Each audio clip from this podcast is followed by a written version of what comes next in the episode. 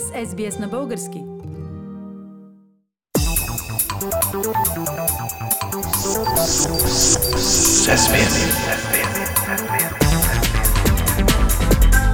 Акценти на седмицата. Пламен, във вторник Българската социалистическа партия върна неизпълнения трети мандат на президента Румен Радев. Това стана малко по-рано от очакваното. Защо? БСП спечели с самото получаване на мандата си и повече нямаше смисъл да го държи.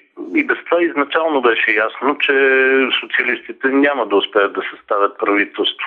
И съответно те веднага бяха обвинени, и то с право, че ползват мандата само за да си правят пиар преди неизбежния трети парламентарен вод тази година. А какво остана с идеята им да държат мандата до средата на септември, за да може парламентът да приеме промени в закона за бюджета? Май БСП се разбраха с президента той да забави малко топката с разпускането на парламента, за да се направят бюджетните промени. И процесът с тези промени тече, макар бавно, а някои дори да казват, че буксува. Наистина такова е впечатлението заради многото скандали, които се натрупаха между партиите, както по конкретните бюджетни въпроси, така и по други теми. Но какво по отношение на бюджета толкова разделя партиите? Много са нещата, но един важен въпрос, например, е за пенсиите. Коефициента за тяхната актуализация и допълнителните пари, които да се изплащат на пенсионерите заради COVID-19. Има идея минималната пенсия да стане 370 лева, колкото е долния прак на бедността в България тази година. И това е логично. Но някои възразяват, че скока на пенсионния коефициент е прекалено голям от 1,20 на 1,35. Това ще затрудни бюджета. Според други обаче този скок е закъснял и коефициентът до сега вече трябваше да е 1,5. Добавката към пенсиите заради COVID също предизвиква спорове. Те са свързани както с нейния размер. Предложенията са за между 80 и 120 лева на месец при положение, че до сега се даваха 50. Така и по темата дали добавката да върви до края на годината само или до края на кризата изобщо. И по повод на всичко това пък вървят взаимни обвинения между партиите, че безотговорно използват социалните теми за извличане на чисто политически дивиденти. Пламен, ти каза, че не само по бюджета има междупартийни конфликти. Какви са другите скандални теми? През последните дни в България се разборя и скандал за политическа корупция, Филип. Татяна Дончева, един от лидерите на партия Изправи се БГ, беше обвинена от заместник-председателя на партията Има такъв народ, Тошко Йорданов, че е опитала да подкупи техни депутати, за да се отцепят и да подкрепят евентуално правителство с третия мандат. Той назова и конкретно име – Радостин Василев, адвокат, депутат от партия Има такъв народ. А малко по-късно пък Василев дори разказа по телевизията на Слави Трифонов как е протекла цялата случка. Имаме разказ за технология на корупцията. И как се случва подобно нещо?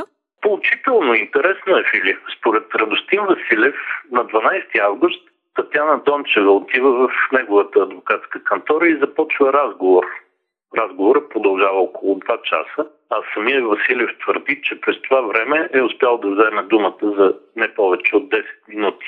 А знае ли се какво е говорила 2 часа почти Дончева? Да, Василев съобщи.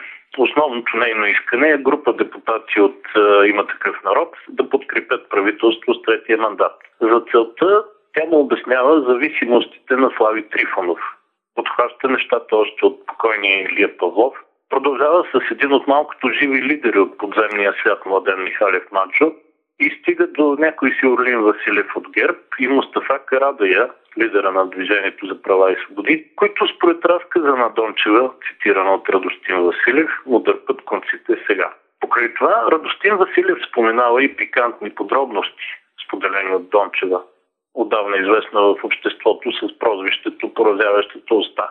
Тя коментира, например, сексуалните нагласи и принадлежност към сегашните специални служби на нейн колега от ръководството на Изправи се БГ и твърде цветисто определя лидера на БСП Корнелия Нинова като, цитирам, тъповца.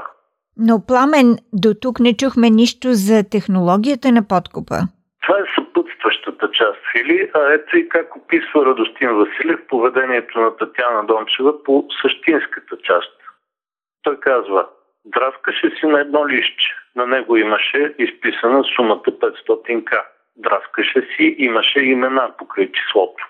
Накрая Василев все пак уточнява, че в момента е възприел това като покана за подкуп, но сега не може със сигурност да твърди, че е било точно така. Добре, а какво значи 500к и какво казва самата Татяна Дончева по темата за подкупа? Смята се, че 500к е 500 хиляди, може би долара, доколкото американците казват на банкнотата от 1000 долара large, grand или K.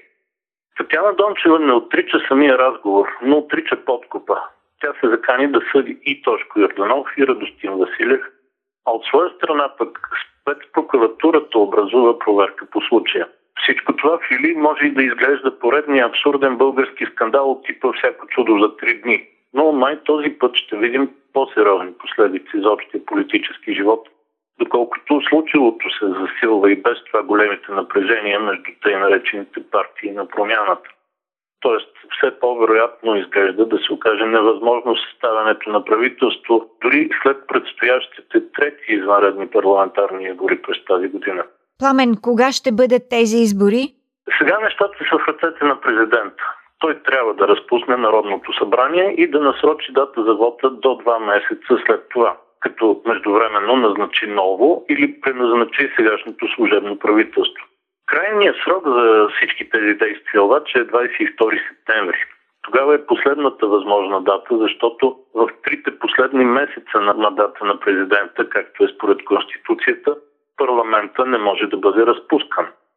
Ако се вземе предвид това, както и факта, че все повече партии се обявяват за избори две в едно, все по-вероятно изглеждат третите парламентарни избори през тази година да бъдат през ноември и да съвпаднат с президентските чието първи тур е на 14 ноември. Политически акценти на седмицата с Пламен Асенов.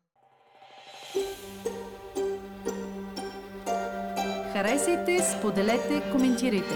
Следете SBS на български във Facebook.